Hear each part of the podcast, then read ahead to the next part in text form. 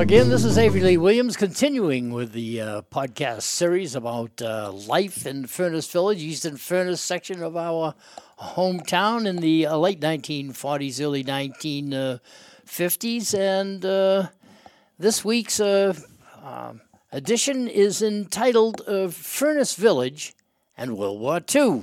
At Pearl Harbor time, I was six and a half years old, and so have few specific memories of the day that will live in infamy. However, the day to day constraints to what have been the normal lifestyle remain as sharp in my mind. It was a time to save anything and everything. Cigarettes were wrapped in tinfoil and we collected it with a vengeance. Fat for explosives should be mentioned, but all old metal pots, pans, tools, steam heat radiators, car parts, and old cars themselves were all scrapped to meet the war's needs, along with any other metal materials that could be found. Furnace Village was the poorer part of town, and most folks did at least a little farming. Victory gardens were all the rage, but such backyard endeavors were common to us from decades before World War II. My dad hitched Candy, the quarter horse, to a small mold board plow and turned the soil over in our gardens.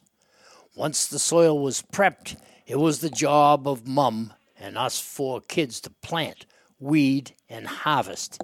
It was an important leg up to have the gardens because rationing of foodstuffs led city dwellers and maybe even those living on small plots up in northeastern without the plentiful supply of fresh veggies, veggies that we in the village had. Mum canned veggies by the bushel. Our root cellar was lined with shelves of canned beans, corn, and tomatoes, as these were the money crops. Bread and butter pickles were a standard. Veggies like eggplant, broccoli, fancy greens, and such just were not grown, never mind eaten by plain people like us. We raised lettuce, summer squash, and Swiss chard, but that was mostly eaten fresh. Blue Hubbard winter squash was the variety then grown, not butternut. That was stored in our root cellar along with carrots and beets, which were buried in dry sand. The sand would always find a way to cling to the carrots even after peeling, and the crunch of one's tooth coming down on a grain of sand still reverberates. Dad opened the big blue Hubbards with an axe. My dad was in the Citizens Defense Corps, a part of the Office of Civil Defense, OCD.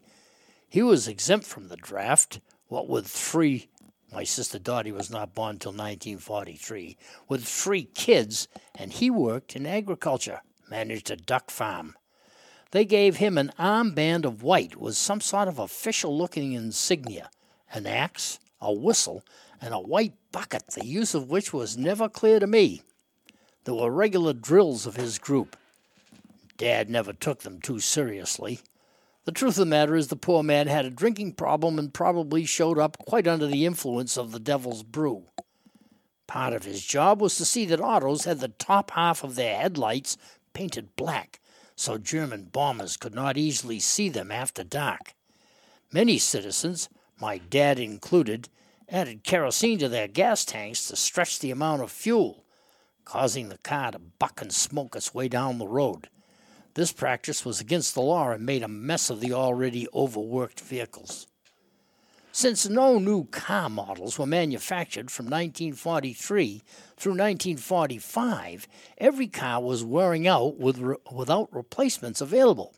Ford, General Motor, and Chrysler the plants were busy making tanks, planes, and other war vehicles. Willys Motors made the Jeep. Everything seemed to be rationed. For a kid, the lack of sugar was most painful. Mum made things approaching sweets with molasses. Not quite as good, but passable. We added m- molasses to a glass of cold raw milk and enjoyed it. There was no butter, and we did not bother to churn our own. We used margarine was like a Crisco like white semi solid in a plastic bag. The bag contained a yellow vegetable dye that could be burst from the exterior of the bag.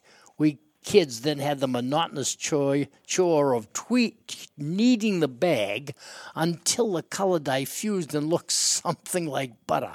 The dairy farmers had a strong union and demanded legislation to make this stupid task necessary. Every living body received a monthly body b- book of, of ration stamps, no matter what their age. My folks could get extra stamps by trading fresh veggies, milk, and meat for, for them from folks who had extra stamps and had no small farm on which to raise crops, etc. We did not have a cow and bought our milk at Gracie's farm at the Five Corners. That's the land on which the Sunoco station, the farmhouse in Shaw's Plaza, the pasture land now sits. We had a goat, however, and drank that milk for many years. To us, it always tasted a little like the goat smelled. With gas rationed, folks could not travel far, so entertainment was a local thing. People came to our small house for parties at least once a month. Other families took turns being host. We had a new phonograph player by Philco that was able to play the 78 RPM records of the day. Praise the Lord and pass the ammunition, coming in on a wing and a prayer. It's been a long, long time. There'll be bluebirds over the white cliffs of Dover. I think that was the first World song, song. And my favorite came in at the end of the war. Don't Fence Me In by Gene Autry. That's the way I remember it anyway.